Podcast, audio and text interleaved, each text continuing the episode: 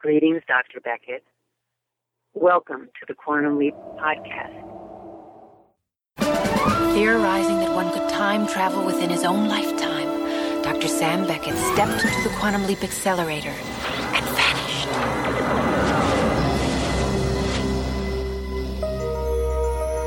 He awoke to find himself trapped in the past, facing mirror images that were not his own, and driven by an unknown force to change history for the better. His only guide on this journey is Al, an observer from his own time, who appears in the form of a hologram that only Sam can see and hear. And so Dr. Beckett finds himself leaping from life to life, striving to put right what once went wrong, and hoping each time that his next leap will be the leap home.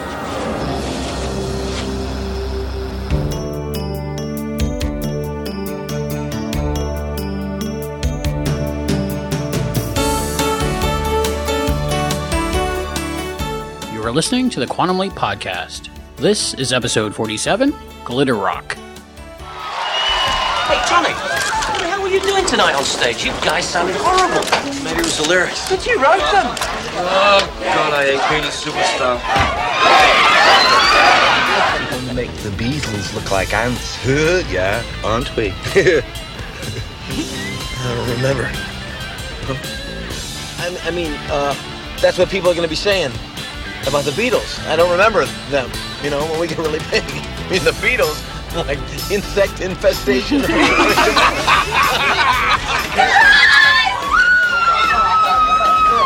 How did you girls get past security? We use our feminine wiles, if you know what I mean. well- I would like to use them on you. Too. Well, I must say, this is a neat way to get undressed. Look, Al, this is demeaning to them. Yeah, but they're dying to be demeaned with you, repeatedly. I swear, it boggles the mind. Yeah, look, I'm gonna boggle you. Now, tell me, what is going on? April 12, 1974. Your name is Jeffrey Mole, and you're the lead singer in an English rock group called King Thunder. Thunder. Yeah. I never heard of them before. Well, you were kind of a nerd back then. You wouldn't know them. So what? I'm here to help them play Madison Square Garden or, or become bigger than the Beatles, right? No. No, you don't remember. What? Well, this was big news. It was in the papers, on TV. What? Well, two nights from now, right after the concert, some crazy nut stabs you just as you're getting into your limo. You get killed.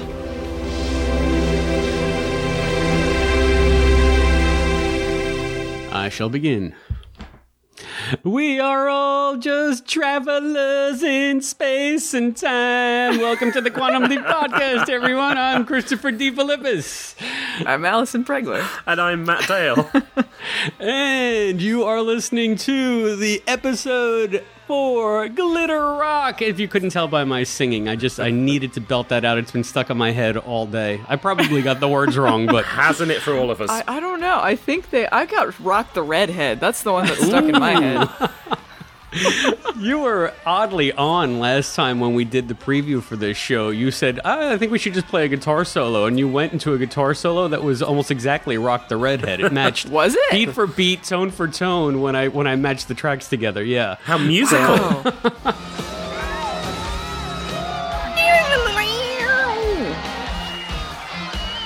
I had no idea. Don't say that. Just subconsciously. you knew what you were doing. Yeah. I think you might have. You're a pro. You're a pro. Total professional. You take the guitar like this and you go, So th- this music's more your speed, Chris, isn't it? Um, power ballads from the 80s slash 70s. Um, I guess I have more more Ooh. experience with this kind of stuff. You seem to not like the more girly stuff. You know, you like kind of Metallica and stuff like that. No, I am not a Metallica fan. So this isn't another Piano Man for you? No, it's not another Piano Man for me, but it's it's. I um wow, that's odd. I like Led Zeppelin. I Ah, like okay. Van Halen. I love the Who. Um, hair bands The from Who? the eighties. Yeah, Who? Yeah, that's right. Pete Townshend of The Who. Of the what? Best joke in the episode, Oh, and we dear. will get there. But hair bands from the '80s, yeah, I grew up with them because I grew up in the '80s, and I, you know, their mileage varied. But I think that this was really a takeoff on Kiss, Oh, and Oh, sure. Hey, yeah, give yeah. us a kiss. Give us a kiss. We'll get into that, but I, I think I will tell you this. I know I made fun of some of the music in Piano Man as being a little bit too adult contemporary for me and Private Dancer for being too girly, but this is really on par with the kind of stuff that was coming out in that era. So I have no really complaints about the music. If I down this music, it's the way I just generally down a lot of the music of that era. But I'm not even going to down the music on this one, guys. So I hope that doesn't ruin the show for you. I, I don't want to subvert your expectations. I thought you were you were thinking that you were going to get grumpy Chris again, right? I didn't think so. I don't know. it tends to surprise me when it's Grumpy Chris. I'm like, hey, I like this all right. Ugh, let me tell you about this one. Are, are we all going to agree here that it's actually a good episode? This this could be an interesting one. Yeah, I liked it. I I think maybe we all did. Yeah, I I guess we're going right to the initial impressions without the the, the lead up, but we all know what this one's about. It's about spandex and groupies and power ballads, and uh, I thought that on on the first watch I was going to really dislike it. I thought it was going to be cheeseball, but then on the second watch, the second rewatch anyway. I really loved it because it was so cheeseball and everything. So, yeah, there's a lot, and it's not just that. There's a lot to recommend to this episode. So, um, if you, do you guys want to cement this a little bit more, can we get some first impressions on Glitter Rock, Allison? Uh, it's good. It's a solid one. Got lots of fun music. Uh, lots of kooky costumes. It's good stuff. Yeah, I'm right there with you guys. It's a it's a fun episode. There's uh, very little to complain about. Um, love the the songs and the incidental music. Um, there's some really fun incidental in there, and uh, Yeah. yeah, yeah, yeah. It's a, it's a good episode. And I thought it was just a great Gonzo leap in, and it was just it was something that Quantum Leap really doesn't indulge in a lot, but this time it does, and it works, which is just this complete fantasy wish fulfillment. And I think that this is more specifically complete fantasy wish fulfillment for white dudes of a certain age, Yeah, perhaps not for Sam. but definitely for Chris Ruppenthal and for me and for I suspect maybe Matt. I'm not sure. yeah, So, did you ever want to be a rocker, Allison? No, I never wanted to be a rocker. But I feel like a lot of things, especially of this era, definitely had like episodes like this, you know, where they, like you were saying, kind of this fantasy fulfillment or characters imagine themselves as the rockers and in the costumes and, you know, uh, it's, it's a lot of fun. and what costumes? Can I just say, okay, Sam and Al both look very good in this episode. Very good looks going on. Uh, I particularly love um, Al's got the stop sign jacket, uh, which uh, I adore.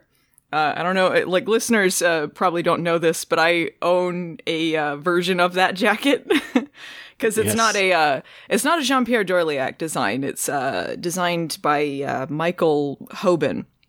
And so I found that for sale online. So uh, I guess if anyone's looking for a, a stop sign jacket of their own, um, that's what you look for. That's where to go. Michael Hoban. I also liked the the look that Sam had with uh this the suspenders and no shirt. And and the tight red pants and the uh the green uh over jacket. That's that's a good look. Didn't he have a tattered sort of spandex thing going on with the suspenders? It looked like it was very complicated. Yeah, Yeah, like the the gold lame overlay with the big shoulder pads and all the straps and stuff that goes over it. Yeah. I I actually felt I don't know if it was intentional, but it seemed like Al's palette was a little bit more muted this week to kind of give Sam the chance to really uh, Sam's costume to really pop. I don't know if it was. I think it's just because Sam was so over the top. It, it made him seem, Maybe it was. you know, more toned down than usual. Because he still had like he had like the silver jacket and this mm. polka dot tie going on. Oh, that tie like- looked like it was strangling him. That thing looked so uncomfortable. It wasn't even a tie; it was like a ribbon. It was. I don't think that was ever reused. I think maybe that tie kind of got scrapped after that. I think part of the charm of this episode because that was again something I was ready to bag on on the first watch, but then just embraced on the second watch was was the costumes being so utterly ridiculous, both for Sam and and Al. And I understand with Sam that Jean Pierre wanted to go for that glam rock look with all the the ripped spandex and, but I mean, come on, fright wigs and purple fedoras and everything they wore was just a weird pastiche. I mean, when they were in that mall scene, they're wearing these cut together zoot suit looking things that look like something Harpo Marx would have worn. And I was thinking, like, okay, John Pierre, you got the glam part down, but there's no real rock going on here. It's all I don't know. There's no look hardcore like- edge to it. It's all just like what your dad or your principal would think all the young kids were into. I don't know. What about in like Van Halen? I feel like they would wear something like like this, and then the Kiss band. Of course, they had that look going on with uh, the wigs and the makeup. I mean, it was sort of a you know merging of a lot of these things. I've got to Yeah. say that you guys have both just mentioned the wigs. The the wigs they wear on stage, they're really fun. The wigs that the actors are wearing as the characters, so bad. Yeah. I didn't notice that. I thought that Oh. was their real hair. Yeah, no, no, no. The guy who was uh the, the, bad I don't wigs. remember the character's name, but he was wearing like the Bob Marley shirt with the suspenders over it. Like his hair was particularly bad looking. yeah. I, I think that was Jimi Hendrix, not Bob Marley. Maybe he was doing You're both. right. I think yeah. you're right. It probably was Jimi Hendrix. Uh, Now I've been revealed. I don't know my musicians. No. Sometimes you are just pitiful. So, I mean, as a rock and roll fan, Allison, you're right. I think this was more in like a David Lee Roth wheelhouse for the look. And I guess maybe the disconnect came for me was they were going for more of a Kiss homage with with the makeup. And Kiss was always more leather and hardcore, not so much flash and color. It was. Do you like, want him know- to be exactly Kiss? Well, can we just say I'm surprised that Gene Simmons has not sued them yet because there were some real blatant Kiss references, and even I don't know if it's is it an homage or is it a ripoff. There was one sort sort of King Thunder album cover that was hanging up in the in the dressing room Yeah. that was a direct ripoff of Kiss's first album cover. And that's um, That's very I, true. I, I said this line as as we started the podcast. They stand in front of that album cover, and one of the characters says, "Give us a kiss." Give us a kiss. Ah. I never noticed that. I got to watch a third time. They could not be more obvious. wow. Yeah, it's pretty blatant. I think Kiss is probably pretty used to like i- i- a lot of homages to them because I mean they are one of the most iconic rock bands and like look wise it's so easy to say that is Kiss, Yeah. you know. So Yeah. No. Definitely. Yeah. I don't think it was it was as direct as you're saying, but uh, it is definitely an obvious reference. Yeah. And it also just might be that my barometer for Kiss is especially sensitive because growing up in the 70s, like 77, 78, when I was seven, eight years old, Kiss was everywhere. They were huge. And we used to listen to the album Rock and Roll Over all the time, all day long. Love Gun. I even remember getting, I must have been like second grade and I was in grade school and I won like a raffle. I don't even know what was going on. It must have been part of an assembly. And I remember that I won a kiss puzzle of the cover of oh. Love Gun. and Love Gun might have the most inappropriate cover for a second grader that you've ever seen. It, it's just the band standing on stage and, you know, fawning at their feet are these women like all scantily clad that they just basically like, yeah, we'll bang you, you know? And it's just like, what messages are we sending here? So, that sounds like the theme of the episode. yeah, right? so they were popular back then. um, Oh, they were But were you actually into them? Like, were you a fan of Kiss? I was a fan of sort of the mystique of Kiss because you also have to remember at that time they had the Kiss comic book and everybody was just like, you know, they put their blood in the red ink, right? So every every comic book has Kiss blood in it. They took down the Phantom of the Park. I don't believe it. Yes, you can believe it. And now on NBC Saturday Night at the Movies, Kiss meets the Phantom. And the Phantom of the Park had just come out, so it was just like, wow, there's a Kiss movie, and nobody knew it was freaking awful. I don't believe it. It was just like awesome, a Kiss movie. So I was more caught up in the movement, and my brother to this day is still the real Kiss fan. Um, I know most of their stuff because of growing up in that time and osmosis through what he listened to. But when I hear Kiss today, I, I gotta say, I think they are probably one of the most overrated bands in rock and roll history. I don't think there's, and okay, Kiss Army, come and get me, but I just don't think there's a lot of substance to their songs. I think their songs are catchy. I think their songs are fine, but I don't think that they deserve like legions of fans. I think it's mainly because of their gimmick. Their It's look. a brand, yeah. Yeah, it's the brand. It's exactly that. So maybe that also colored how I wanted to react to this episode going in because I have very mixed feelings about Kiss. I have good memories about being part of when they started to get popular, but I, on the whole, don't really enjoy their music all that much. But I have to say, this was completely a departure. The music that I guess it was Velton that wrote this stuff. I think the lyrics were Chris Ruppenthal. Oh, really? Okay. Because it, I, in the script, the lyrics are all written out as they are in the episode. I think the only real difference is that uh, Fate's Wide Wheel was called Mystic Traveler or something, but the lyrics were almost exactly the same. It was kind of surprising. Well, I think that when you listen to it, though, every time I listen to Fate's Wide Wheel and I have it in my head, it starts morphing into Suite Madame Blue. So I think that that is, is that a Kiss song or no? No, that's a Styx song. So I think Velton Oh, went okay. much more Dennis DeYoung than Gene Simmons or Paul Stanley. He went for that that glam, that big sort of theatrical sound, and I, I think he nailed it.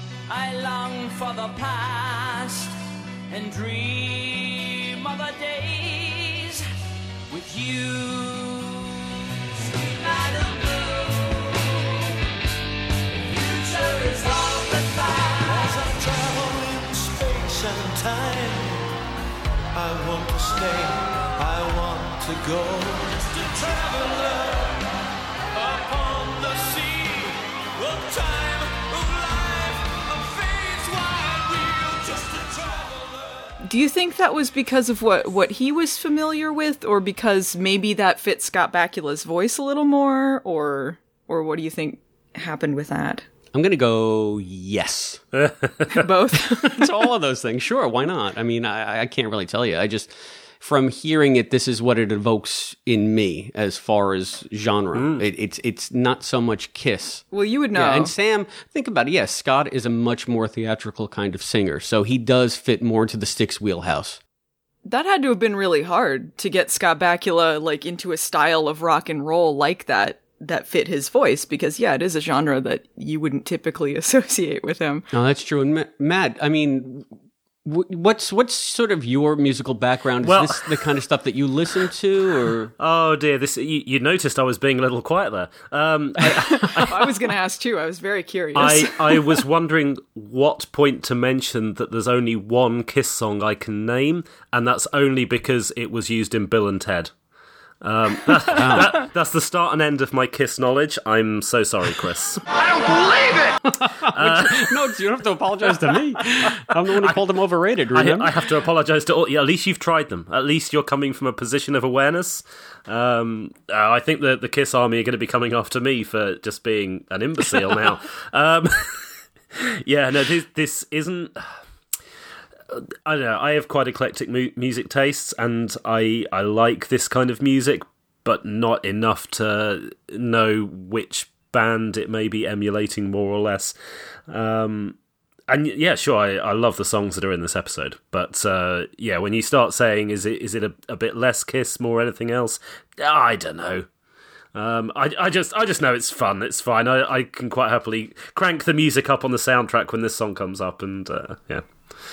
What's your music genre of choice? What do you usually listen to? Me, um, depends on my mood. I, I tend to like a lot of cheesy 80s pop, um, which unfortunately Quantum Leap never really delved into. Um, Ooh, there's one good example, but we'll get to that later. yes. you know what I'm talking Yeah. about, though, don't you? Yeah, yeah. Um, so yeah, no, um, I don't really settle on a particular music type. Uh, so when Quantum Leap does a musical episode, I rarely feel that emotionally engaged immediately. I don't have those preconceptions going in like Chris had, um, either to like something or to to poke critique at it. Um, I I just go in with an open mind. What, what do you think about Talking Heads? They're pretty good. It's a good 80s band. Yeah. and then I killed the Yeah, I- conversation. Sorry, I don't mean to go too off topic. I, just- I, I tend to be more the uh, Stock Aitken and Waterman level of cheesy. That's that's how bad my musical taste is.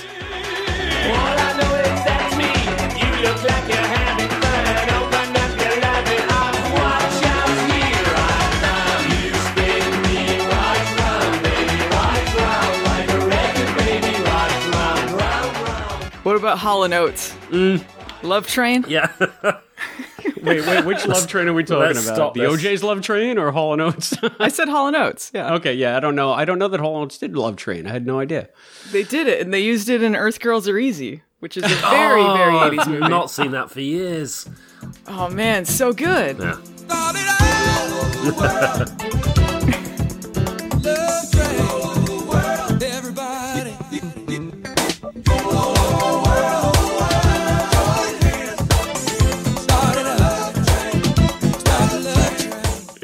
Allison, you you would get along with my sister. She loves Hall and Oates, and Hall and Oates, you know, they were u- ubiquitous in the '80s when I was growing up, so I know all of their stuff. But I was, you know, dyed in the wool classic rock guy, and these days I still love classic rock, but I also love like swing music and opera and classical. So I mean, I have a lot of eclectic musical taste. But if yeah, my wheelhouse is classic rock.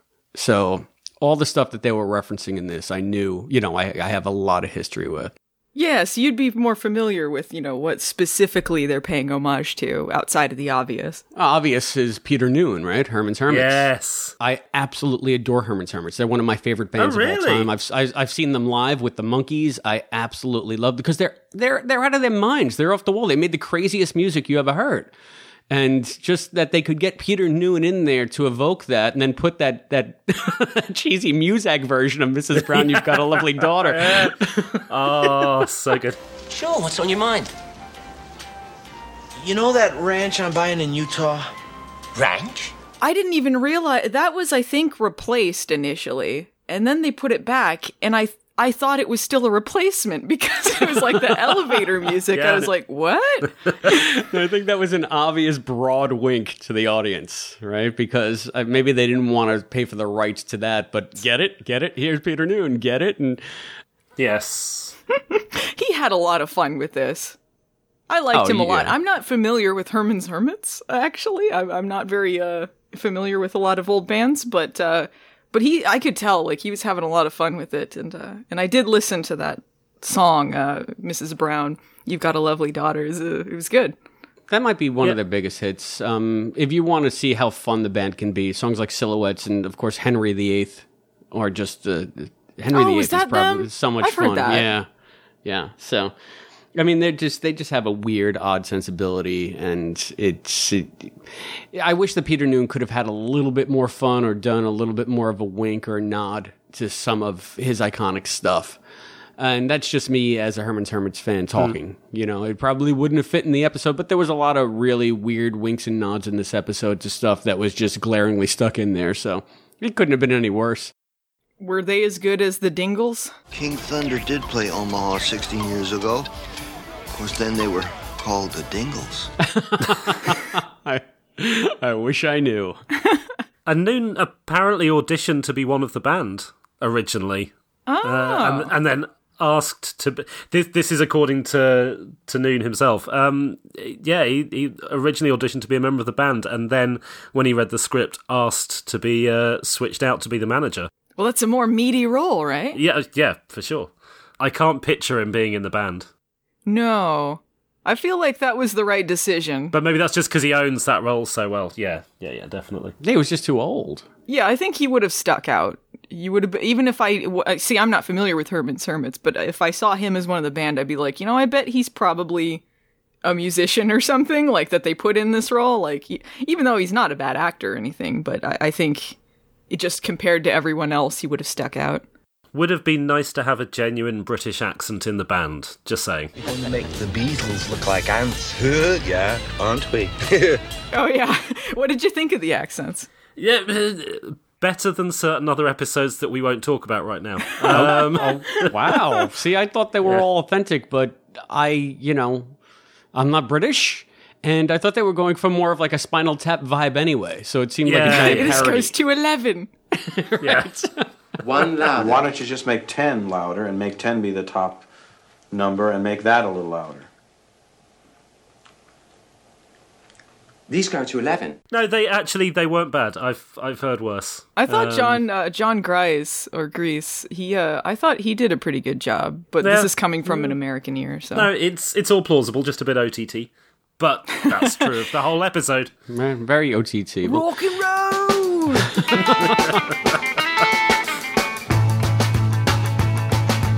I'm Henry the Eighth, I am. Henry the Eighth, I am, I am.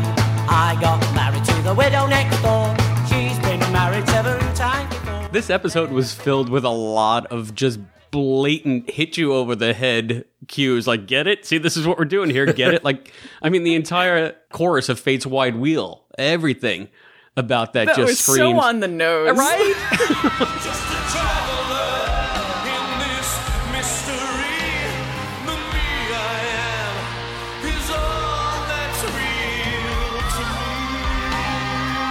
like oh my god okay we get it chris we get it Like, Yeah. and, but then again I kind of love it though. But like that's what I'm saying. And then when he sings it and I get into it after, it's just like, wait, this is really, you know what? This is great. It doesn't matter. It's yeah, so there's good. something so fun. There's something so fun about Sam doing this power ballad. It bathed in blue light about how, you know, he's just a traveler and he can't stay and you know, like there's something really really fun about that. It's like they realised what went well with Somewhere in the Night and said, let's multiply that by a hundred. I will say this: I think that Scott's voice is much more suited to that a- adult contemporary sound of "Somewhere in the Night."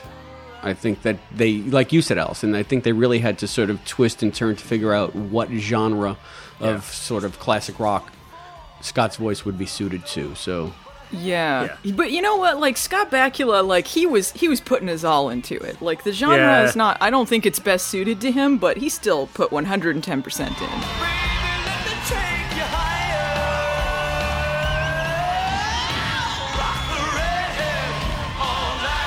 Yeah, and for most of this kind of stuff, from the 80s especially, and Kiss especially, if you can sing, you can sing their songs. There's nothing especially stylistic or difficult about, say, like I Want to Rock and Roll All Night or Christine 16, or, I mean, if you can carry a tune adequately like Paul Stanley can or like Gene Simmons can, not so much Peter Criss, if anyone has ever listened to Beth, but I digress. Um, I think that, uh, Sam or or Scott, he he he did just fine carrying songs like "Rock the Redhead." Uh, if we could get into King Thunder a little bit, um, if we could get back to the plot of the episode here. Yeah, I'll um, talk about music all day. I'm sorry, guys. no, no, no, it's fine. Uh, it's very interesting to me because I'm not, uh, I'm not as familiar about uh, with classic rock uh, as well. Like I'm kind of in Matt's boat. Like I know a little bit, but but you definitely know way more than I do.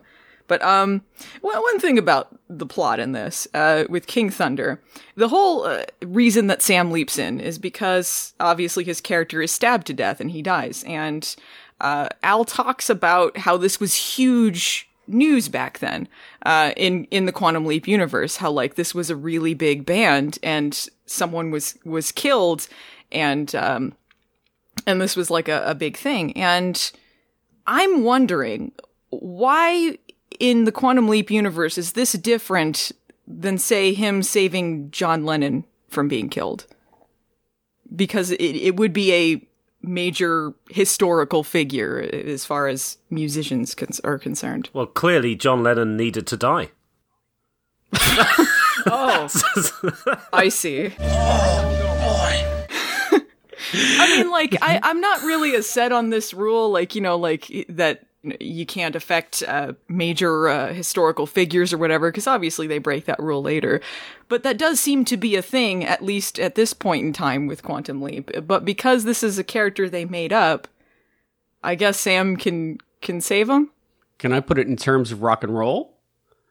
Um, Yeah. Of course. Okay, the reason you can't save John Lennon, but you can save Paul Stanley. I mean, I mean Flash or whatever his name was, Tonic. Um, Was was that the kitty cat? No, Paul Paul, Stan- Stanley? Paul Stanley was the guy with the black star on his Who's- left who's the kitty cat? The kitty cat is Peter Criss. Okay.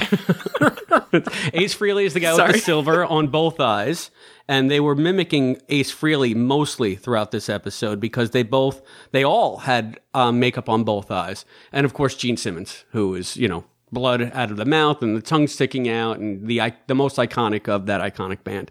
But I think that the reason you can't save John Lennon is because John Lennon's music meant so much to so many people and actually had a transformative effect on the world the reason, and if you saved him, that would obviously change things too much. The reason you can save a King Thunder type singer is because his music's completely derivative. He'll go on pleasing his fans. And his his his King Thunder army in a very inconsequential way until he dies of old age or some kind of overdose or you know just fades away.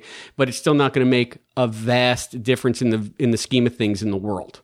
So, so you're saying like it, it was not as impactful of music, and so it, it yes. didn't matter as much. Yes, it, it was it was it was a lot of palaver, and anyone who knows me knows that I am not a Beatles fan.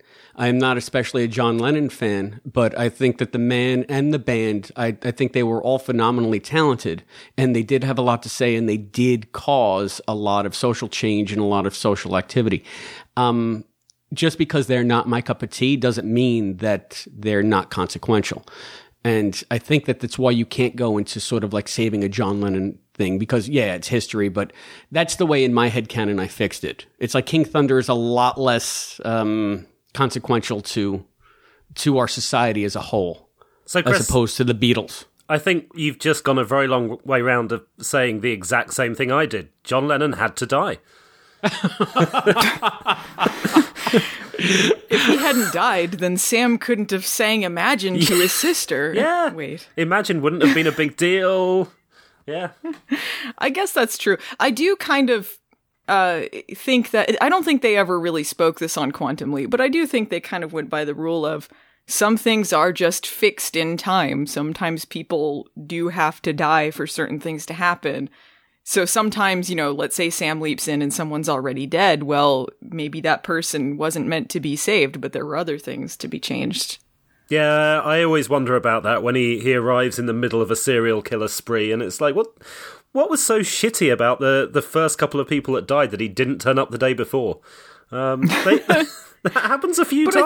I think, like, you know, that goes into, like, the butterfly effect, right? Yes. Because, like, maybe not for obvious reasons, but sometimes certain things lead to other things, and uh, it doesn't appear outwardly like the person should have died, but maybe it would have changed things in a, in a worse way if they had lived. It's it's what Doctor Who post two thousand and five has referred to a fixed point in time, and what that Yeah. what that really means is the writers have no particular reason for some things being and some things not being, but yeah, plot. Well, it's more exciting too if it's like Sam's got to solve a murder, and not like he leaped in and then immediately got rid of this guy, and everyone lived happily ever after. Yes.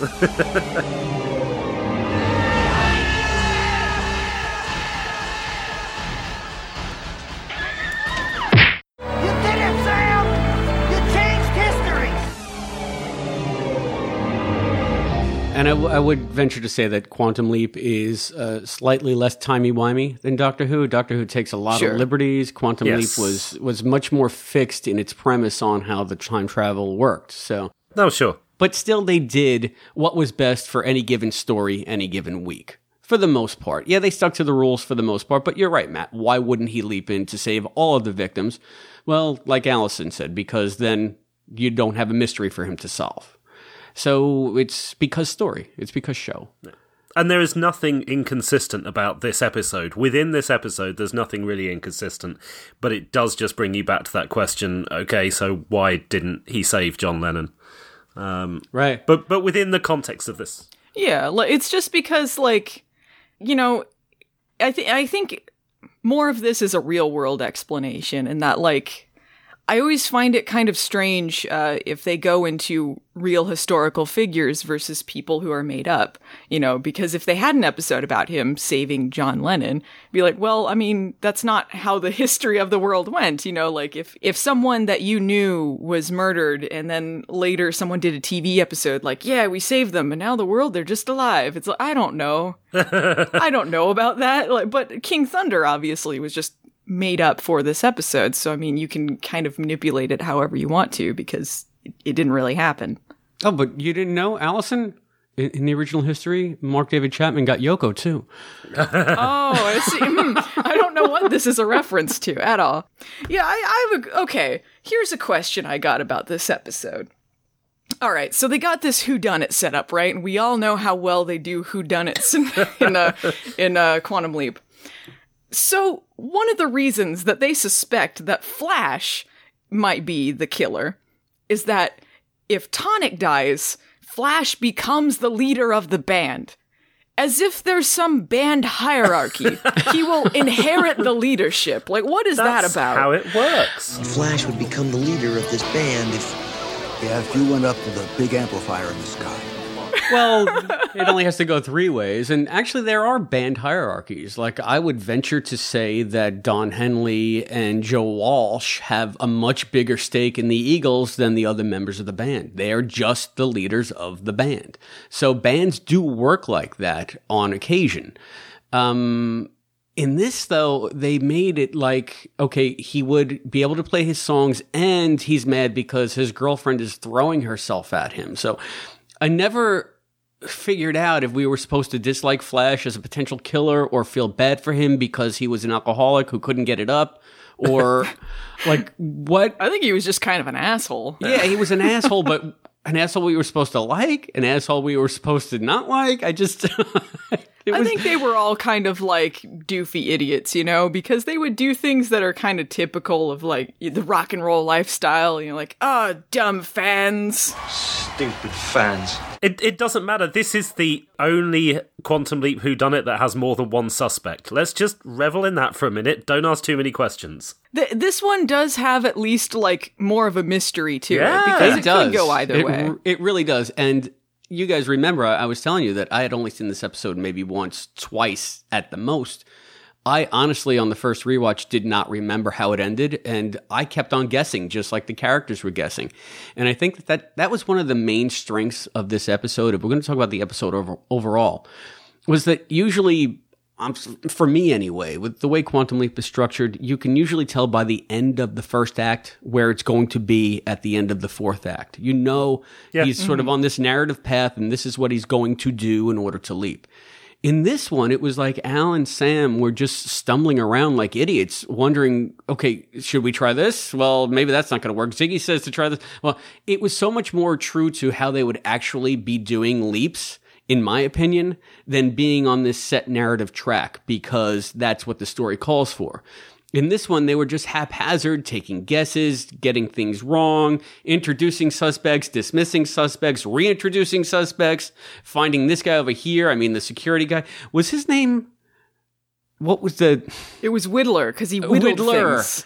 I thought it was Whitmore. I thought they were naming it just like they named the uh, psycho after Dorliak in the last Oh. episode. I thought they were naming him Whitmore because I listened to it a couple of times. I couldn't get it. It was a gimmick that didn't really translate too well. He was whittling things, so was Whittler. It could have ended with any of the suspects being the killer and made sense, which is why it was a better whodunit than they usually do. Yeah, much, much better. I like that Al suspected everyone. Like, he kept Yeah. changing his mind every other scene. Like, no, it's definitely them, Sam. No, definitely them. Dean had some fun with that. It's obvious. Yeah, he certainly did. And I think that both, hmm, it seemed to me that both Scott and Dean were having a little too much fun on this because there was that the, the one scene. It was right before they did my my favorite little bit with with who Townshend. Who Townshend. Who? That's right. What is? Who? I don't know. Townshend. Who? Yeah, that's right. Pete Townshend of the Who. Of the what? Yeah, The yeah, Who's on Townshend. first Who- bit? Yeah, the who's on first Who's take on off. first with the Who? How clever is that? exactly. And that was I remember reading in in Matt's book about that scene. Uh, Do you remember Matt that it was a that that was an add-on scene? No, I don't remember that. Sorry to put you on the spot. That's all right. I'm turning to my book. the episode was short, so they filmed that during Shock Theater to to fill it out.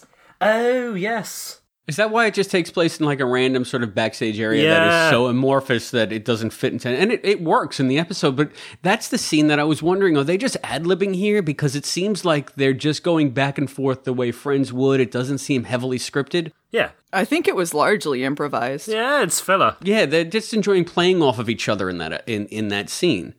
So hey, I'm glad I picked up on that, and it came one of. The, I'm sorry, that's the best joke of the episode. Maybe It was because really the fun. Who is the Who is my favorite band too, so it was just nice to hear them talk about the Who. So. You, you, it's your best. It's the best joke of the episode for now. Go back and rediscover "Give Us a Kiss." You, you, you'll be laughing about that all night.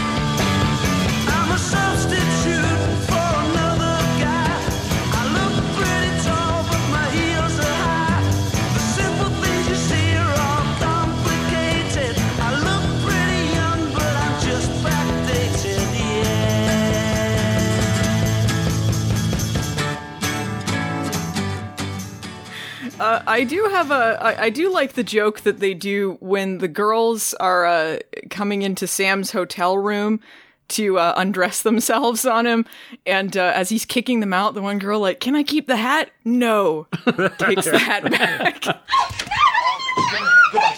No, no. Let her keep the hat. One of the girls in that scene was uh, Rena Riffel from Showgirls. Oh, Oh, really? She was uh she was in two Quantum Leap episodes. She was also in Miss Deep South. But uh yeah, if anyone is familiar with Showgirls, the character Penny, that's Rena Riffel, and she was an extra in, in both of those. Ah, good spot. Which one was she? Was she the one with the Napoleon Dynamite sideways ponytail? I see you're drinking 1%. Is that because you think you're fat? Because you're not. You could be drinking whole if you wanted to. She she was, yeah. she definitely was. I never thought of the Napoleon Dynamite. I forget the name of the character, the, the girl that was in that, but she always had that weird sideways ponytail. Yeah, during uh, one of those episodes of Quantum Leap, uh, Rena Riffel and uh, some of the other girls dressed up as sexy nuns for Dean Stockwell's birthday. Wow. She's she told me this on Twitter. She's very uh, friendly on there. So if anyone wants to message her, she's she's really nice. She'll tell stories about sexy nuns. That was also in your book, I believe, the sexy nun story. it does sound familiar. Yeah, there was a lot of uh, interesting guest stars in this. You know, like Peter Noone and uh, John Grease or Grise. I don't know how to pronounce his name, but the guy who plays Flash. Yeah. Uh, I recognize him because he was uh, the werewolf in Monster Squad. The Wolfman's got nards. you love Monster Squad. and the kid from Monster Squad that kicked him in the balls and, and discovered Wolfman does have nards. He was in the pilot for Quantum Leap. He was the, the baseball boy in the, the baseball part of that. Come on, Foxy. Wolfman's got nards. so, Monster Squad. So many connections. Hey, good for you. You can have Monster Squad settings like I have radio settings. They have other people from that in this too, like the Doctor in Shock Theater. He was also in Monster Squad. We're going to have six degrees of Monster Squad. I've seen this movie once, by the way. It obviously made a vast impression on a young Allison. Wolfman's got nards. Wolfman's got nards. I, I, I, I'm sorry to say I've never seen it. I, I've never heard of this thing. I uh, You don't know Wolfman's got nards? Wolfman's got nards. Yeah, Monster Squad. Matt, Matt, like I said, this this episode is wish fulfillment for white guys of a certain age. Monster Squad is like the movie for millennials of a certain age. They they love it. You know what the thing? I never saw it as a kid. I only saw it like a few years ago for the first time, but I wish I had seen it as a kid because I really would have dug it. but it's it's basically the Goonies, but f- but for like Universal monsters. Okay. You know, like a bunch of kids uh, teaming up against Dracula with Frankenstein, and there's a werewolf, Wow. and and there's a famous scene where you know they're talking about if the Wolfman's got nards or not, and kicks him in the balls. All right, so let's see if we can get this back on track. Wolfman's got nards. Here's a fun uh, script trivia thing. Uh, the girl at the mall that lifts up her top for Sam to sign her boobs. In the script, it was originally Madonna. Oh, really? Yeah. And they do like some like, you know, reference to one of her songs like Like a Virgin or something. or Material Girl. I think maybe it was like Material Girl, but it was really like shoehorned in, like it made no sense. That's a real material girl. Oh, yeah. I'm really glad that they they they did away with that. Yeah, that would have been so dumb. it's almost as random as like the Michael Jackson scene that they had. Michael Jackson in a bathroom. Yeah. At least you got to hear Rockin' Robin with that, so so good. it was cute. Rockin' Robin, tweet, tweet, rock, rock, rockin' Robin, tweet. Come on, Mikey, we gotta rehearse. Bye bye. I wanted to um, ask you guys, what did you think of the character of Phil Silberts? Because it was Which another one's thing. Phil? Was that the manager? That's- no, no, no. Phil is the son, the illegitimate Oh, son. right. And once again, they they were throwing a suspect at you in a way that was just so screamingly on the nose for music fans and for you know that era because they even mentioned Taxi Driver. The kid is carrying a camera like Mark David Chapman would because he always took pictures of John Lennon. That's Mhm. how he got close to him outside of the Dakota, and he was wearing basically the Travis Bickle al- outfit without the mohawk. He had that army jacket on, so Right, it was yeah. reminiscent of Taxi Driver. And it was just like, well, you guys are really cramming a lot of pastiche into this. And then put on top of that, every time they go to him, you have that weird slow motion synth music. Yeah. that was so strange. All of that slow motion. Right, Dun, dun, dun, zoom in on Sam. really overplaying that. Exactly. It's like they wanted to make an ominous moment. They felt the story needed it. It didn't come through in the way they shot it, so they needed to give something to juice it. Or, Allison, you said this, this episode was kind of short, too. So maybe it was a way to expand uh, like by a minute. I, I think they just thought he would be creepier than he was. Um, Yeah. He was one of those suspects that, like, they overdid it so much, it made him too obvious to be the suspect. Like, you're like, it, it would make sense if he turned out to be the killer, but it would be a cop out. You'd be like, well, all right. Yeah, but it I was so, guess. so goofy though. With with when they even do the slow motion dun dun dun when he throws his wallet across the Yeah. room.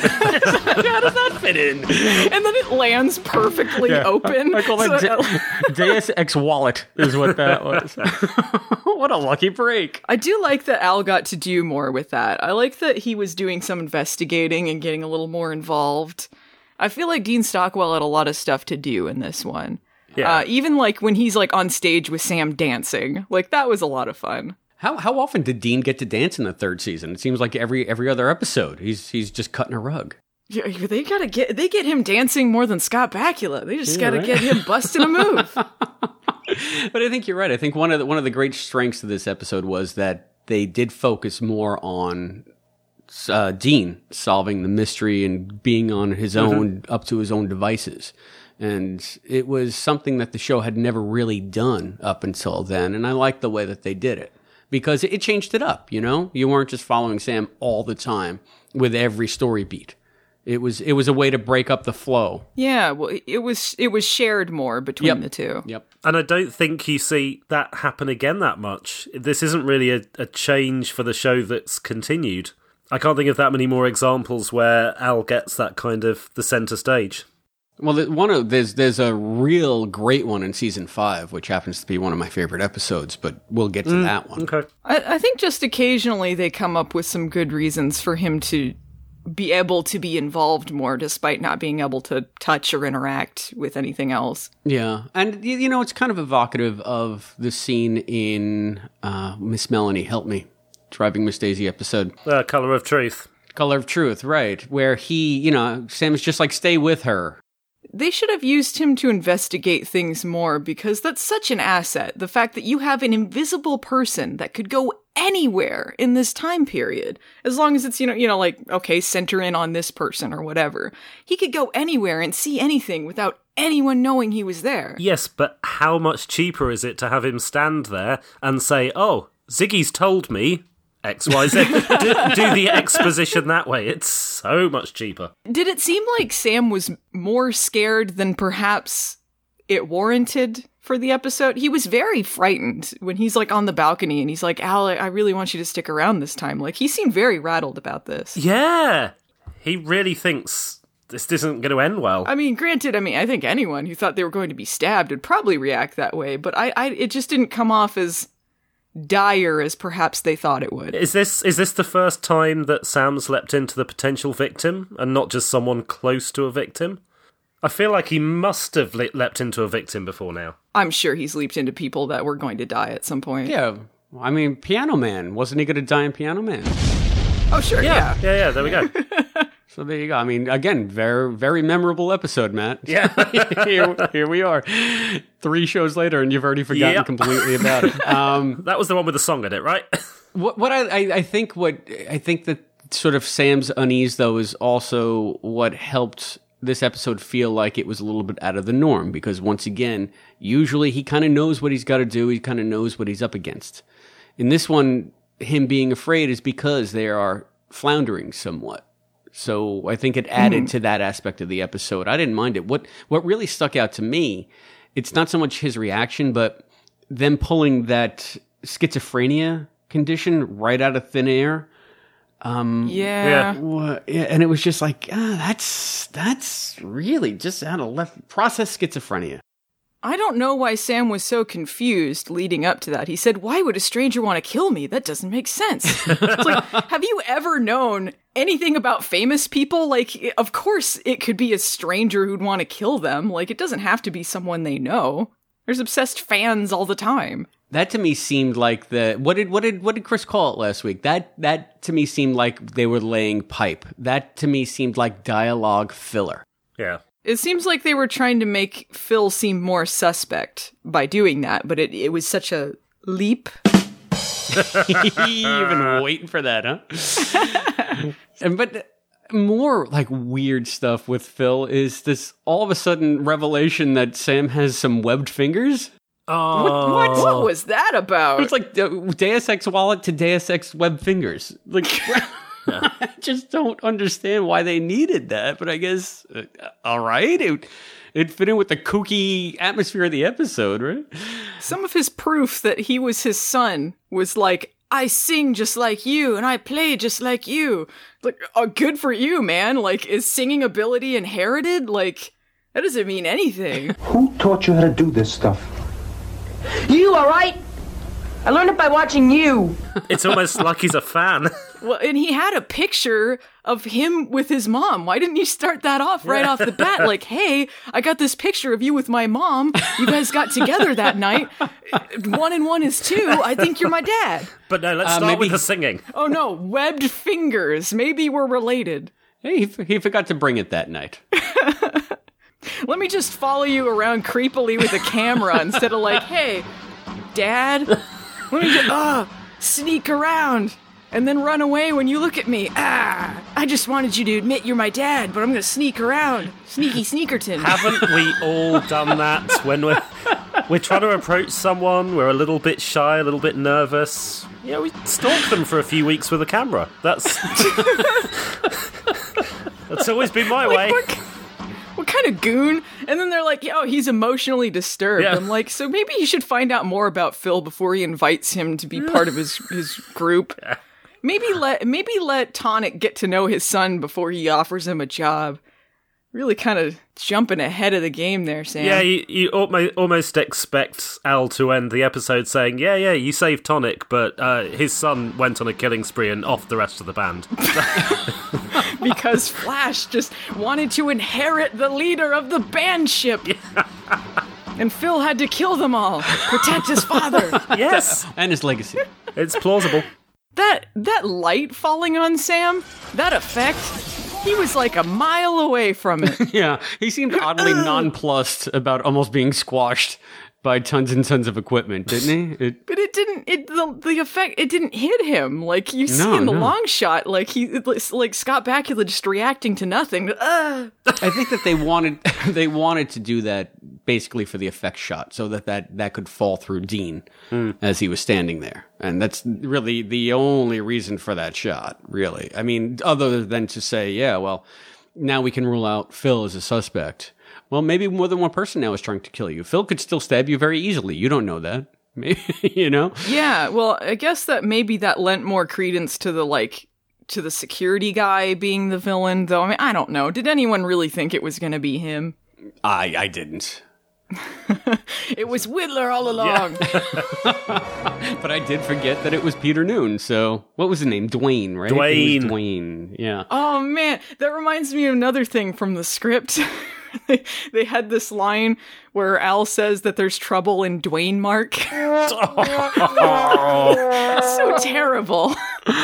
Oh my Do, do you think they actually like tried recording with that line and it just didn't work? I'd l- I'd They're love like, to "This is imagine too lame." Dean trying to pull that off and Yeah. say, no. You think like Dean? Dean just stops the. He's like, all right, cut, cut, cut. Look, I'm Dean Stockwell, and I can't make this work. We got to move he on. He did the alphabet rap. I think maybe he would be okay with whatever. yeah, but see, you just you just go on to prove the point even even more. yeah. Dwayne Mark was too lame for him. it was too lame for it was too lame for this world. If Dean Stockwell can't do it, it can't be done. he did have the line going up to the big amplifier in the sky in this one. Oh. Flash would become the leader of this band if. Yeah, if you went up to the big amplifier in the sky. Uh, but again, it was all delightfully goofy. Yes. I do like that the impetus for this murder is is because Sam's character bought a ranch.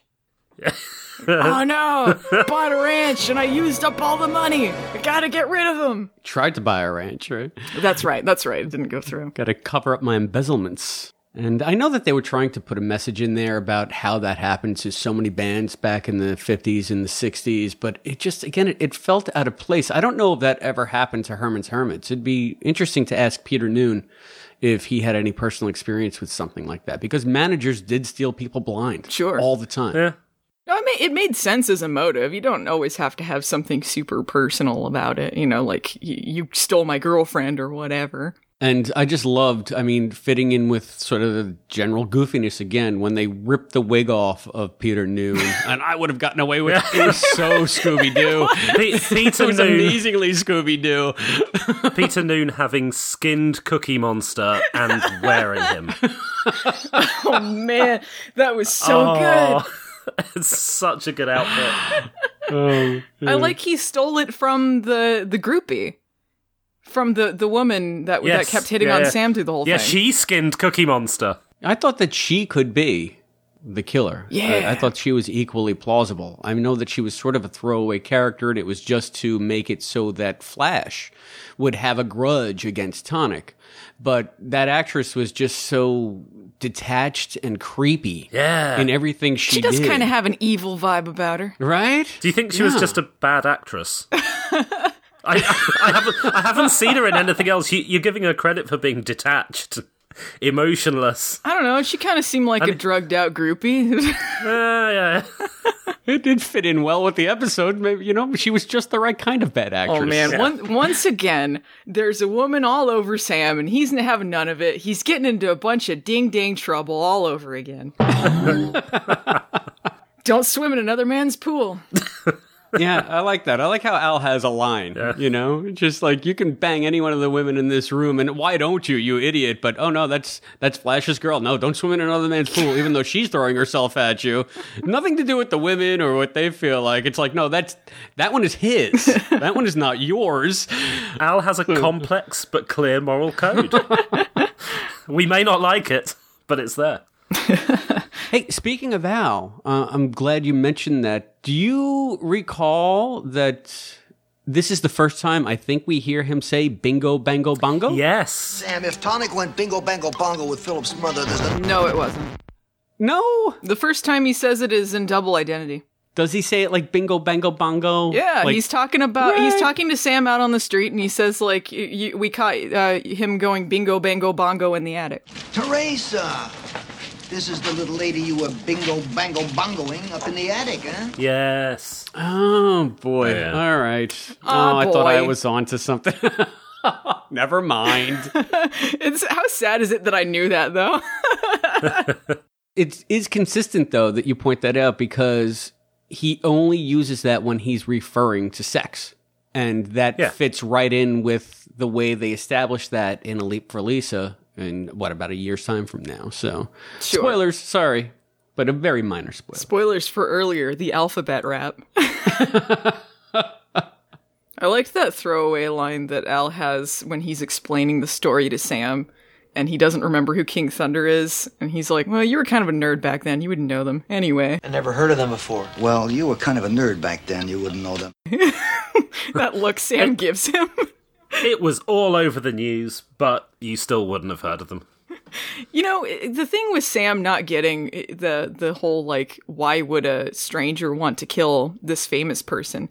You would think he would have come across something like that since he was famous before he leaped in so- somewhat. I don't know how like how many scientists or whatever Yeah. would have stalkers, but anyone with any sort of fame has probably come across something like that.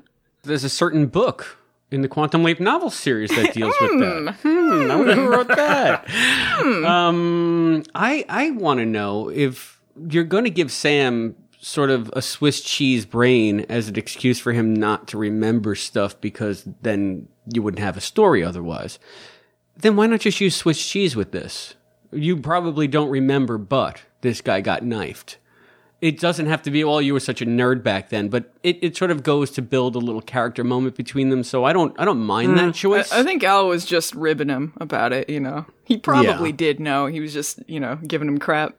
Like, because, I mean, I don't know, Sam forgets things that he remembers on other leaps. It really is just depending on the leap. Like, for instance, him Right. not knowing who the Beatles are. Well, obviously, he did before because he sang Imagine and talked about Right. the Beatles. He, he met the Beatles or saw them in uh, blind faith, you know? hmm Yeah. So what Swiss cheese in one leap is not necessarily set in stone. It's just it's what he remembers from leap to leap, and it can vary. It can overlap. Mhm. And I kind of like that about the show.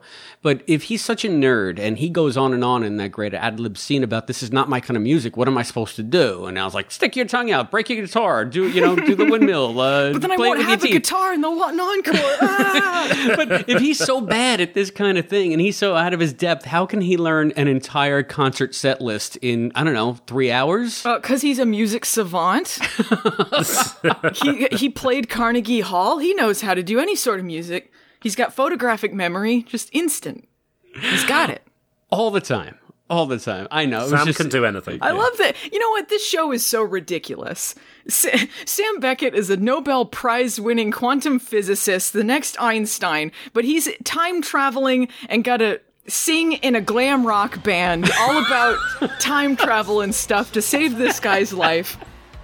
Hilarious. What's wrong with that? It's great. I find that perfectly plausible. Thank you very much. and this is the point where we all realise we've been wasting our lives, and this is the last episode of the podcast, everyone. Can you imagine, like, Stephen Hawking, right? He time travels, and he's got to be in a glam rock band. Rock the red hip all night. I would pay to see that. Oh, so good. I think Neil deGrasse Tyson now. Yeah. Oh man, he would rock it. He would definitely rock the redhead. Let's do, let's do another Quantum Leap. Let's reboot it, but he's the star of it. That or Michio Kaku. I'm now I'm just naming quantum physicists that other people might know. You know more quantum physicists than I do. I think Tyson and Kaku are the uh, are the two, and and you know, although he's no longer with us, Stephen Hawking. You know, I had this great mental image in my head. This can be cut, but it's just something random I thought of. Like, what if, what if, uh, what if Sam had leapt into uh, Zack Attack?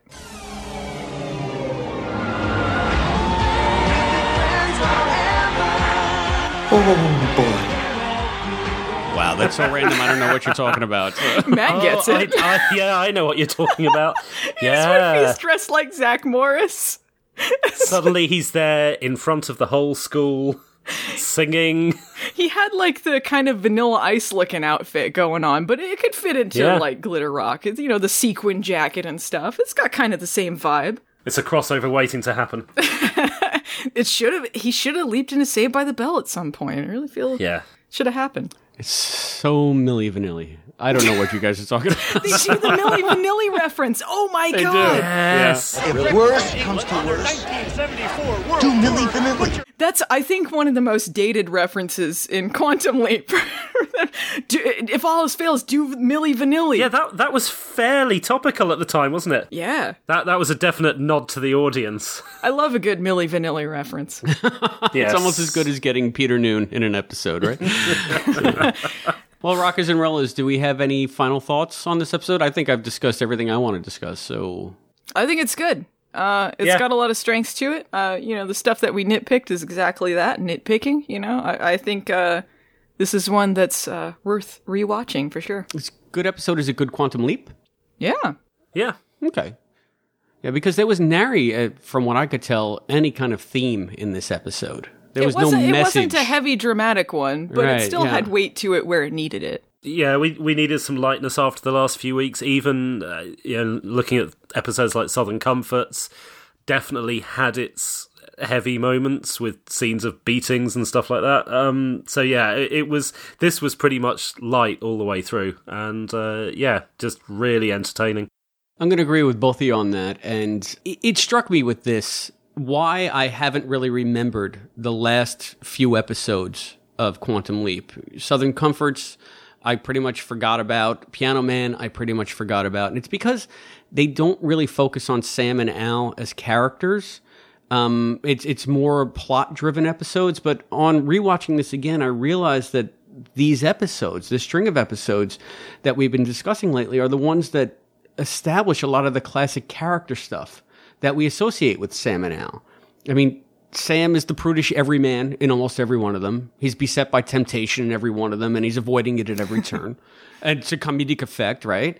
And Al is like lov- lovable and lascivious and the biggest horn dog on the planet, and inappropriate at times. But this is what we know about these characters. This is the dynamic that I think is like the bedrock of what people think of when they think of Quantum Leap. And I think that they were setting the paradigm in these episodes, even though they weren't specifically about Sam and Al.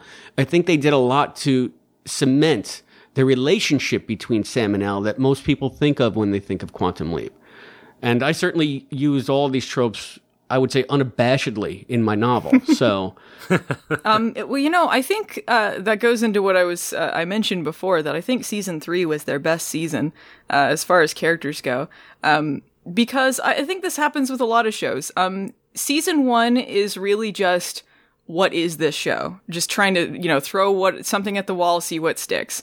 Season two is where you go, okay, these are the obvious but solid things that we can do. Like, I, I think this is something with the premise that if you're going to do this time travel body jumping premise, this is what you do. Season three is when you're like, okay, now we kind of have it. Now we can go for something just like just try it and get out there and, and do something ambitious with it. And I feel like season three, they had the characters down and they were able to do plots that they thought were fun or that were really strong. And, uh, and I feel that happens with a lot of shows, you know, that you kind of get a little more out there now that you, you firmly established your ground. I couldn't have said it better myself. Yeah, good observation.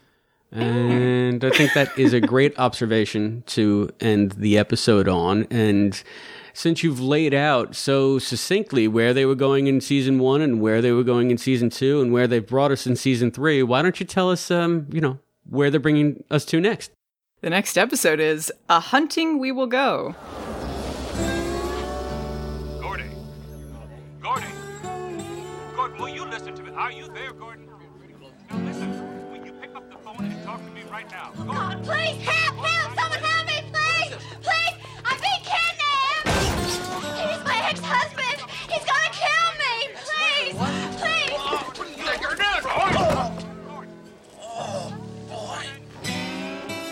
Well, I, I got to say, you know what? This is one I remember. I really enjoyed A Hunting We Will Go when it first aired, and maybe because I'm a Jane Sibbett fan, or maybe I just, I just for some reason this episode stuck with me. So I'm really looking forward to rewatching it. How about you guys? Yeah, same here, Chris. Um, huge fan of Jane, and uh, yeah, I I remember this being a really good episode. It's been a little while since I've watched it, but I'm I'm looking forward to uh, to prepping for the next one. Yeah, I enjoy this one. Uh, I say that about a lot of them, but I do enjoy this one, and I like Jane Sibbett too, so it's gonna be good. Yeah. So until next time, uh, I've been Christopher DeFilippis. I've been Allison Pregler. And I've been Matt Dale. And Mrs. Brown, you've got a lovely daughter. How's my British accent when I sing, man? Uh, oh, fabulous. Ding! Elevators here. Thank you for joining us for this episode of the Quantum Leap podcast, hosted by Allison, Matt, and Chris, with voice talent and contributions from Zoe Dean and Hayden McQueenie. Visit us at quantumleappodcast.com. To support the show, please go to patreon.com slash quantum leap podcast. The Quantum Leap podcast is edited by Albie, Allison, and Christopher DeFilippis. The production assistant is Jesse Newman. The executive producer of the Quantum Leap podcast is Albert Burge. Juan Muro, Christopher DeFilippis, and Hayden McQueenie are the co executive producers. The thoughts expressed on this podcast are those of the individual and do not necessarily represent or reflect those of the Quantum Leap podcast, its partners, or affiliates. The Quantum Leap universe and all it contains is the property of Belisarius Productions and Universal Television. The Quantum Leap podcast is not affiliated with Belisarius Productions or Universal Television, and no copyright infringement is intended. Please visit barrenspace.com for this and other amazing content. The Quantum Leap podcast is a Barren Space production.